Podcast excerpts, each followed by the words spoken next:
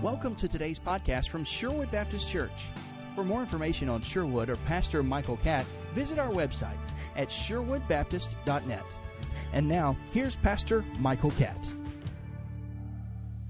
When I think of Christmas, I think of giving. Now, I've got to confess to you that has not always been the case. There was a time when I was a child and I would go and get the Sears and Roebuck catalog out and I would thumb through every page and turn down every corner and tell my parents the 500 things that I needed for Christmas. And that if I didn't get them, I was going to die. I was just going to have a miserable time, and I had to have them.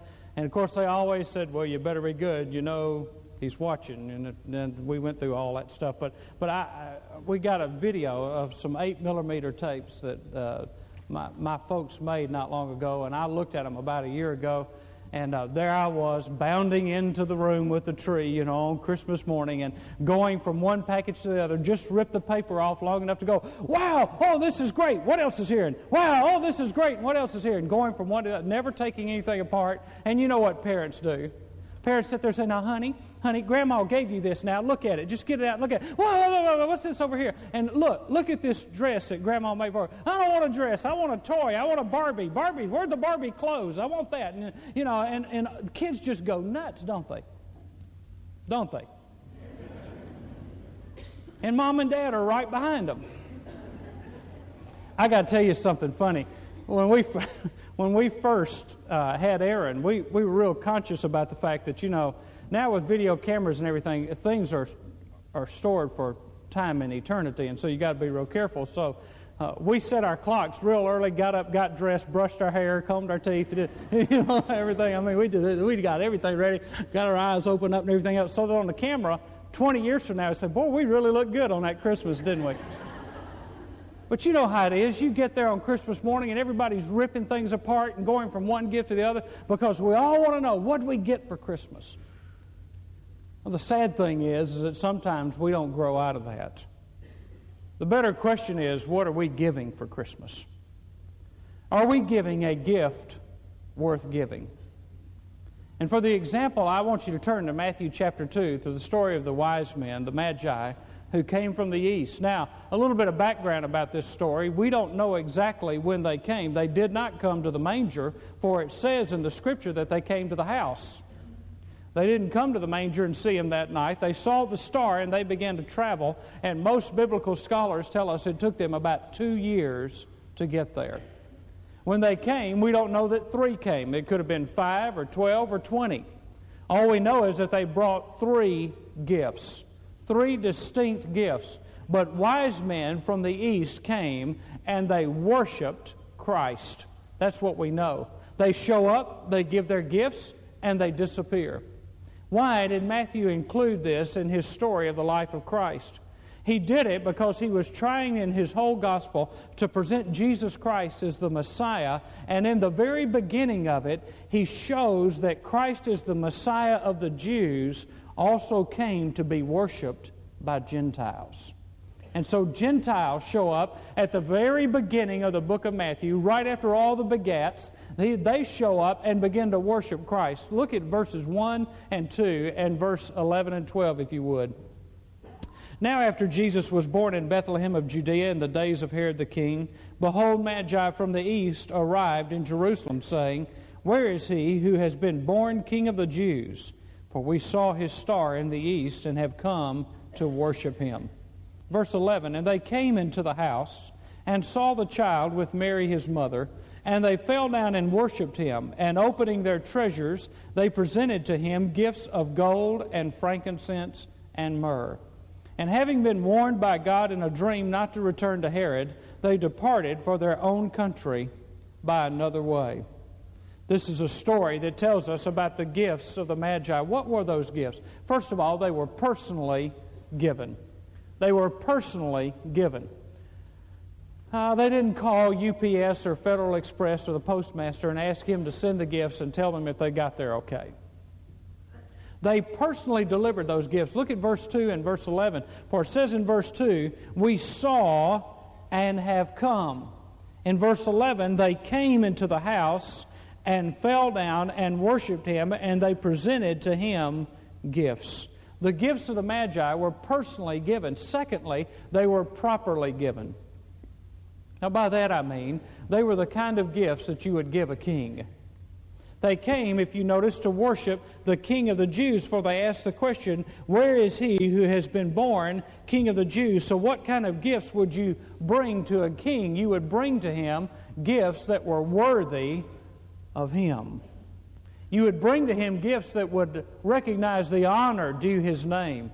And so they brought gold, first of all. Gold was a gift to honor the king the finest among metals, the most precious of all metals, the most highly refined and the most expensive. They brought gold in recognition of the King of Kings and Lord of Lords. It was to honor the King. They brought incense to signify worship of the King. Now, in the Old Testament, they would take incense and mix it with oil, and they would use that to anoint the priest in the Old Testament. It was something that was used, the incense was used in worship. Paul says in the book of Philippians that the gift that Epaphroditus gave was an acceptable offering, an acceptable gift, a fragrant aroma, and well pleasing to God. Our sacrifices to the King, our gifts to the King, are acts of worship to Him. They honor Him for who He is and what He's done for us. Jesus Christ was the acceptable sacrifice, and we should give to Him acceptable sacrifices for who he is. But there's a third one, and that's the most interesting to me. They gave the gift of myrrh. Myrrh was used to recognize the king's death. For you see, myrrh was used in embalming. Now, doesn't it seem strange to you that at the time of the birth of a child and in his first two years of life, that they would bring to him something that is used at a time of death? You see, these Gentiles, these magi, these wise men understood something that even the rabbis and the priests and the scribes and the Pharisees didn't understand, and that was that this was the King of the Jews, the one promised by God in Scripture, but also obvious that they had studied the Jewish Scriptures, and in studying them had understood Isaiah's prophecy that the deliverer, the Messiah, was destined to die. And so, because there was going to come a point when he would die, they brought gifts of myrrh to prepare for his death. And so, you have gold and frankincense or incense and myrrh. The gift of gold is a gift of royalty. It's a gift of royalty. The incense recognizes the purity because the priests were supposed to be pure. And then the gift of myrrh was to recognize his suffering the royal one who was pure and sinless, and there is no sin or guile in him, the one who stood before God acceptable, would suffer to pay the price for our sin. Those were the gifts that the Magi gave. Now, the Master gives gifts to us. I like the hymn that Charles Wesley wrote hundreds of years ago. It says, Come, thou long expected Jesus, born to set thy people free. From our fears and sins, release us let us find our rest in thee.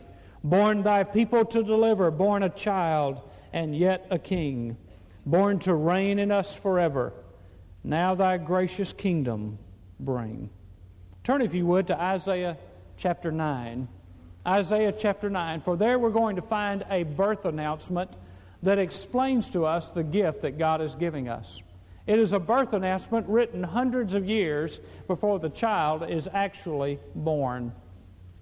Isaiah knew that a woman would conceive a child, a virgin would conceive a child, and his name would be called Emmanuel. And he says in Isaiah chapter 9 and verse 6 that there are four specific names that are given to this child who will come. Notice that he says, For a child will be born to us, a son will be given to us and the government will rest on his shoulders, and his name will be called Wonderful Counselor, Mighty God, Eternal Father, Prince of Peace.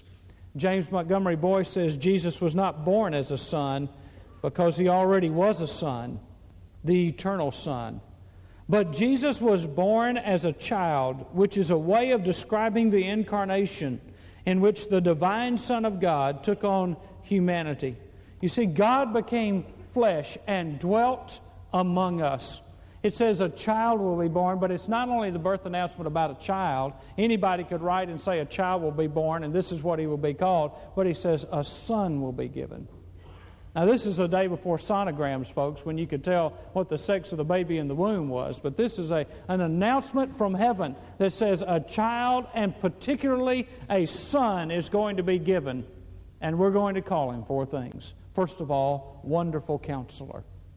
He is the source of divine wisdom. Wonderful Counselor. Now, in the Hebrew, there's no hyphen or no comma between those. It's like one word Wonderful Counselor. A lot of people think they're smart in this world, but you can ask a lot of smart people who don't know the Lord, and they can't tell you why you're here, who you are, or what your purpose is in life. The only person that can tell you that is Jesus Christ. For you were created and you were born to give honor and glory to Christ. And He is the source of the divine wisdom. You can go all over this world. You can read every magazine. You can study the libraries of the world. But you will never find wisdom until you find it in the mind of Christ. He's the wonderful counselor. He's the one you go to when you need counsel. He's the one you go to when you need help. For His counsel is wonderful. I've left some counsel with some people that have given me advice sometimes and think, no, that's not really it. But I've never looked in this word and found it to be anything but a wonderful piece of advice for my life. Secondly, he says he is the mighty God. He is the mighty God. He is the source of divine power. We hear a lot about power these days. People talk about power lunches and power lifting and power meetings. We're trying to empower people. We're trying to empower the minorities, or we're trying to empower uh, the masses. We hear a lot about power. The truth is, everybody's talking about power, and yet we have a sense deep in our soul and deep in the pit of our stomach that we are as powerless as we have ever been. Oh, we've got our symbols of power, we've got our toys that we use to try to say this means we have power. We've got our cars that we drive and our phones and our fax machines in our cars and all those things and we've got all our little equipment that we have that says we must be people of power because look at all the stuff we've got. But the truth of the matter is there are a lot of powerful people in this world that are desperately empty and wonder even if they can get up the next morning. But Jesus Christ is the mighty God He's the source of divine power. He said, I'll strengthen you. He said, In my weakness, I'm made strong. Who? By who? Jesus Christ. Not by my might, not by my power, but by thy Spirit. That's what empowers us. The mighty God gives us power to face the problems of life. The mighty God gives us the power to deal with the issues of life. The mighty God gives us the power that we would not have on our own. But there's a third word. I think I like it best Eternal Father. Eternal Father. He is the source of divine relationships. You see, we were totally depraved, separated from God. We were orphaned by sin. We had no relationship to God the Father. And God reached down and in His magnificent love, He said to us, I adopt you into the family of God. I make you a child of God. I make you my sons and daughters of God. You're joint heirs with Christ. And those of us who are alienated because of sin and outcast because of sin and away from God, God the eternal Father loved us so much that He sent His only begotten Son, that whosoever believeth in Him should not perish, but have everlasting life. And He said, I no longer call you servants but sons. I like that one. Because it doesn't mean what it doesn't matter what your self-image is, it doesn't matter what problems you have, it doesn't matter about your background. The one thing that matters is that you have an eternal Father who loves you unconditionally. You may have come in here today beaten up and you feel like the whole world hates you and you feel like nothing's gone right and this may be the worst year of your life, but I want you to know there is an eternal Father who has given you an eternal relationship and says, I love you, not because of who you are, but because of who I am. I love you unconditionally. Then there's another one, and boy, we sure need this one the Prince of Peace. He's the source of peace with God. St. Augustine said, Our hearts are restless until they find their rest in God. There are a lot of people looking for peace these days, you know it. They're looking for it in pills. They're looking for it in the bottle. They're looking for it in illicit relationships. They're looking for it in climbing the corporate ladder. They're looking for it in a bank account, in a trust fund. They're looking for it in a nicer bed, in a nicer house, in a nicer car, in better stuff. But the truth of the matter is, the only way you get peace is when you meet the Prince of Peace. He's the source of peace. You're not going to find it in those ways. God sent His Son so that you and I might have peace. He is the wonderful counselor. He is the mighty God, the eternal Father, and the Prince of Peace. Those are the gifts that God has given to us in His Son. And He says to us, for those of us who understand that a child has been born and a son has been given, this is who He is for us. Now turn, if you would, to Philippians chapter 4, for I want you to see something about the peace of God. There are two little phrases there that are significant to me. In fact, I have them circled in my Bible because eh, you get two things. When you think on the things that God wants you to think on, and when you dwell on who Christ is and what He's done, Philippians 4 and verse 7 says, The peace of God will guard your hearts and minds in Christ Jesus. The first thing you get is the peace of God. But in verse 9, he says, The things you have learned and received and heard and seen in me, practice these things, and the God of peace shall be with you. You see, there's a difference. God not only gives you his peace, he gives you of himself. He not only says, okay, you're in turmoil, you're anxious, you're upset, you're in distress, discouragement, despair. Let me tell you, I can give you the peace that's the fruit of the Spirit. But I'm going to give you more than that. I'm not just going to give you peace that's the fruit of the Spirit. I'm going to give you myself, the God of peace. You need peace in your life today? There's one source. One source that will last, one source that won't give you a hangover, one source that's guaranteed to work, and that source is Jesus Christ, the Prince of Peace. Now, what about the message that we give to others? Well, this one's kind of, this is where I want to get into the heart of where we are today. And let me give you some advice on how not to give. First of all, don't waste your time trying to figure out how much somebody spent on you so you know how much to spend on them. That's the world's way of thinking. The message of that kind of giving is well, you know, we've got to be fair you know, they spent $20 on me, so I got to spend at least $18 on them. And if I can get it on sale for 12, they'll think I spent 20 and it'll be all the better. Don't waste your time doing that. Secondly, don't waste your time trying to play get even. You know what playing get even is. Somebody shows up at your door and they say, Merry Christmas, and they give you a gift, and the first thing that goes through your mind is, Oh, dear Lord, I didn't buy them anything. And so the minute they leave, you turn around to your wife, you turn around to your kids, get in the car, we got to go, we got to go to the department store, it's Christmas Eve, the store's closed an hour, we got to rush to get them a gift, and say, Oh, I forgot to give you this when you were at our house. Merry Christmas. Don't give like that. That's not the message that we give to others. You see, that, that's a gift because of a gift gift. And the message of that kind of gift is I need to look good to people. Don't give a gift and expect something in return. Don't hand somebody a gift and then stand there and go,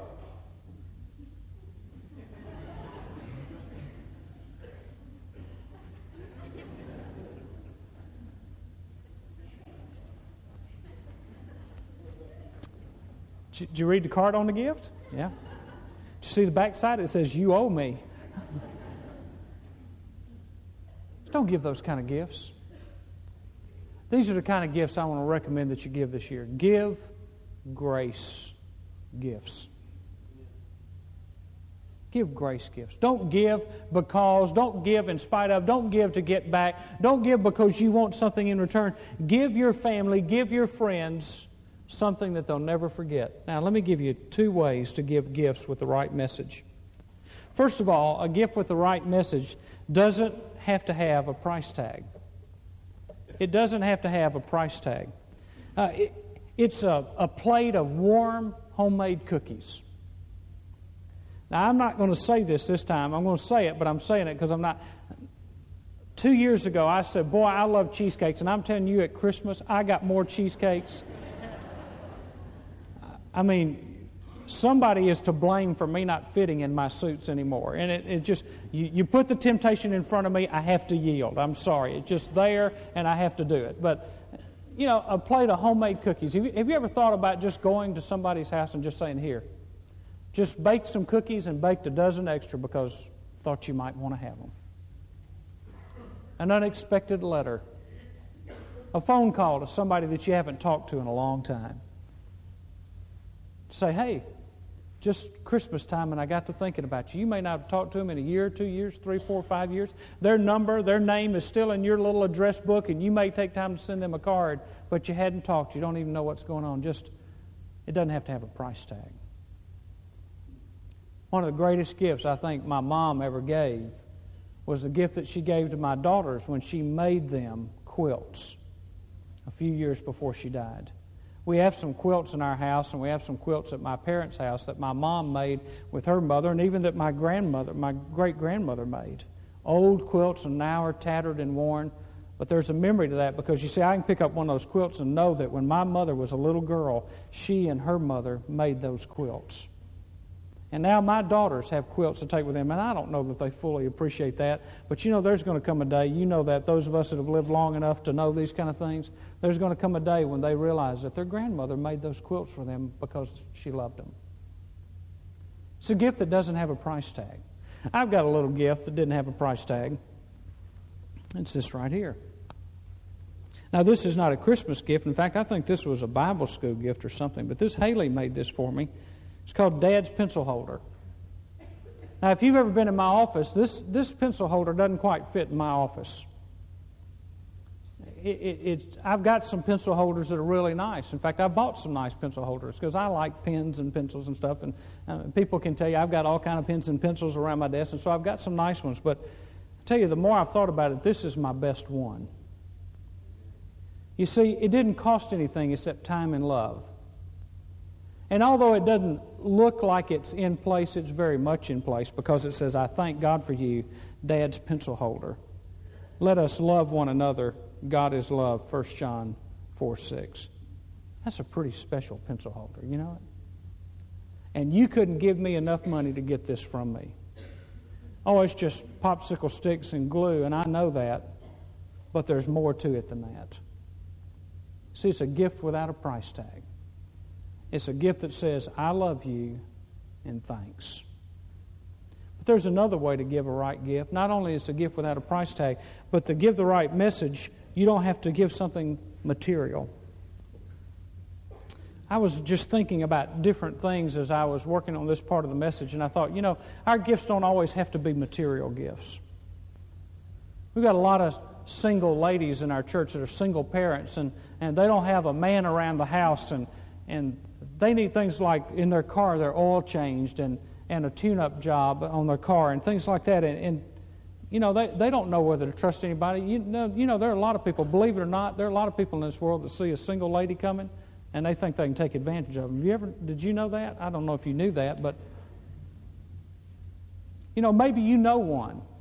You can say, you know, you, you want me to take your car in? Would you like me to do the tune up on the car? Would you like me to rotate the tires? We can get it and get it on a rack. and We'll rotate the tires. How about if I change the oil for you? Or you know a couple maybe that's been flooded out and they've got small kids and they can't afford to go out. Maybe you could just call them up on the phone and say, listen, how about you let us keep your kids tonight and y'all go out and have a night by yourself at McDonald's? Just go somewhere.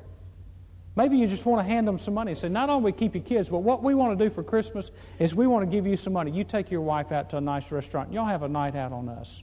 That's what we want to do for you for Christmas. Doesn't have a price tag on it. Maybe it's to paint a house that needs painting. Maybe it's to give a day to work in flood relief. But I tell you a good one, men. This one's for us. The best gift that you can give this year is an uninterrupted day with your family. What I mean by that is put the beeper aside. You're not that important. Put your little cellular phone up. You're not as hot as you think you are. Turn the car phone off. Turn the answering machine on and leave a message on it that says, I'm sorry, I'm unavailable to answer a call today. Our family is spending a 24 hour day together without interruptions. You will build a day that your family will remember. How many times have you started to do something with your family and you got that call and you had to go do this and you had to go do that? Folks, I'm going to tell you something. You only got one lifetime to build memories. And those times slip away very, very quickly. If you're going to do it, build the memories with your kids. Give them an uninterrupted day. And in fact, when you do that, do what they want to do, not what you want to do. Okay, kids, we're going to give an uninterrupted day. Now we're going to get up, and the first thing we're going to do is we're going to clean the house. My kids say that's the only thing they're going to put on my tombstone. If I die while my kids are still kids, they're going to put on my tombstone. All they ever said was, "Get clean up your room." but do what they want to do. And that doesn't mean watch TV with them or, or that doesn't mean just sit down. It's interact with them. Give them some uninterrupted time, some time that doesn't have a price tag. Listen, one of the greatest gifts you'll give is a gift wrapped in love, not paper. It's you giving of yourself, sharing yourself with your family. Give of yourself. There's some people that have given to me, and pardon me if I just spend a little time here, but but I remember Sam Smith and Luke McDaniel coming to my house when I first moved here and building bookshelves in my study so that I could have my study at home. It's now here at the church, but I remember them doing that because that provided a way for me to have a study. I remember Walter Burnett twice now coming to my house and changing the heating element in my hot water heater because I tell you, I'm not fond of cold showers. And I know changing a heating element is real simple, but you got to understand, I'm a preacher, I'm not a mechanic, I'm not a plumber, I'm not a technician. So if the switch goes on and the light doesn't come on, I call the electrician to change the bulb. I mean, I just, you know, I'm not real good at that stuff. But I, I can think through, and I can just go down the list of people who have done things that didn't have a price tag on it. It's just they have built into their lives a joy and an attitude of doing something for somebody else give a gift that doesn't have a price tag? Well, let's talk about four characteristics of a gift worth giving. First of all, it's often unexpected. It's often unexpected. Give somebody a gift that doesn't expect one from you this year. Because I can tell you, most of the people that you give gifts to that expect it won't appreciate it. Give a gift that's unexpected. See, the Magi weren't expected to do anything. They were not Jews, they were not priests. They showed up unexpectedly and they worshiped God. Secondly, give it with joy. Give it with joy. Richard Foster says, Giving with a glad and generous heart has a way of routing out the tough old miser within us. Even the poor need to know they can give. Just the very act of letting go of money or some other treasure does something within us. It destroys the demon of greed. See, the question is not what can I spare, but what can I share? Did you hear about the, the story of the old farmer who said, Lord, if I had a million dollars, Lord, you know my heart, I'd give it to you. He said, and Lord, if I had 10,000 acres of land, Lord, you know my heart, I'd give it to you. The Lord called down from heaven and said, How about a pig? And the farmer said, Lord, you know I've got a pig. Isn't it amazing what we promise God that we don't have? And then when God says, Well, what about that? Oh, no, Lord, not that. I've got that. I'll just give you what I don't have. No, give it with joy. What you've got, share it. What you've got, give it freely. Let the gift be given with joy. Thirdly, it needs to be a gift that will last. A gift that won't wear out, won't break, won't go out of style, and won't be taken back to Sears on the day after Christmas. So, how do you do that? How do you give a gift that lasts? It has two characteristics. First of all, you give the gift of good memories. You give the gift of good memories. You see, everything we do and everything we're involved in is building memories in our lives and in the lives of those that we love. You give the gift of good memories. Give your children, give your family, give your friends something good to remember. You, they'll forget the shirt. They'll forget the Sega Genesis. They'll forget the computer. It'll be out of date by the time you pay for it. They'll forget all that stuff. But they won't forget the memories, good or bad. So give the gift of good memories. Secondly, give them a godly heritage. Let them know that you love the Lord your God with all your heart, with all your soul, with all your mind, and with all your strength. Douglas Lawson said, We exist temporarily through what we take, but we live forever through what we give. Give them a godly heritage. What are you investing in that will last from generation to generation? In Christ are hidden all the riches of wisdom and knowledge. Give them a godly heritage, not just a church heritage, a godly heritage. You're going to have a great opportunity to do that on Christmas Day. I know it's going to be busy and I know you're going to have family in, but listen, folks, if there's any day we ought to come and worship Christ, it's the day that we celebrate His birthday. That's more important than what's under the tree. That's more important than eating lunch at 12 o'clock. It's important for us to gather together and to build into our families. This is what Christmas is about. It's important to say that to your neighbors who aren't going to go to church anywhere. That our family is going to get up and recognize you do what you want to do, but as for me and my house, we're going to serve the Lord. It's important for us to do that, to give a godly heritage. And then the fourth thing is whatever you give, give it now. I'm not much for giving flowers at a funeral. I think you give your flowers before the funeral. Those that we bury, we say all kind of nice things about them at the funeral that we never say to their face when they're alive. One of the saddest things about seeing death in a family is to see family members stand over that casket and look at that loved one and say, if I only had one day back so I could tell them what I really think. I tell you, the most God honoring funeral service I ever did in my life, I did in Ada, Oklahoma. And there were three grown children in that family, and the mom had had a stroke, and she was lay seriously ill for about a week, and finally uh, she just slipped out. But in that last week that she was alive, those children rotated in and out of that ICU room, and they stayed in there with her. And they read Scripture to her, and they told her that they loved her, and they told her about the precious memories that they had with her, and they told her how thankful they were for what she had done. And when I came to visit them after their mother had died, they said, We left nothing unsaid. Do it now. You see, procrastination is not only the thief of tomorrow, it's the grave of opportunity. And you're going to find that tomorrow is the busiest day of the week. It always is. Whatever you're going to do, do it now. Whatever gift you've got to give, give it now. Whatever gift of love you want to express, express it now. Whatever you want to say, whatever you want them to remember, whatever heritage you want to give them, give them now. Tomorrow's not going to come. Give it to them now. When you give it now, you'll build a great memory. Jason Tusk was 17 years old. He grew up in Central Florida. He loved to scuba dive. And one day he discovered a cave that he had never seen before while he was scuba diving, and so he wanted to go out and spend some time just exploring in that cave. He told his mom and his dad and his brother Christian that he'd be home for supper because that day was his mom's birthday. And they were a very close family and they loved the Lord and they, they wanted to get together as a family and celebrate mom's birthday.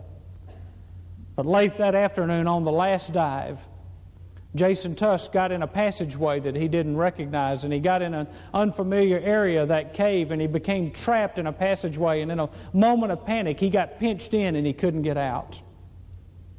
And as his tank began to run out of air, he flipped it off of his back and using the tank as a tablet and his diver's knife as a pen, he wrote on that tank knowing that he was soon about to die. I love you, Mom. I love you, Dad. I love you, Christian. He did not want them to remember that the last moments of his life were struggle. He wanted them to remember that the last thing he thought about was his family. That he cared about them, that he wanted them to know that regardless of what happened to him, he loved them. What's your tablet? What's your pen? When are you going to give your gift? And are you going to give a gift that's worth giving? There's going to be a lot of stuff under the tree in three weeks, but it's what you put in here that will last all the year. Thanks for listening to today's podcast from Sherwood Baptist Church and Pastor Michael Catt. For more information about Sherwood, you can visit our website at sherwoodbaptist.net. If you live or visit in the Albany area, we invite you to worship with us here at Sherwood. Thanks again for listening, and have a great day.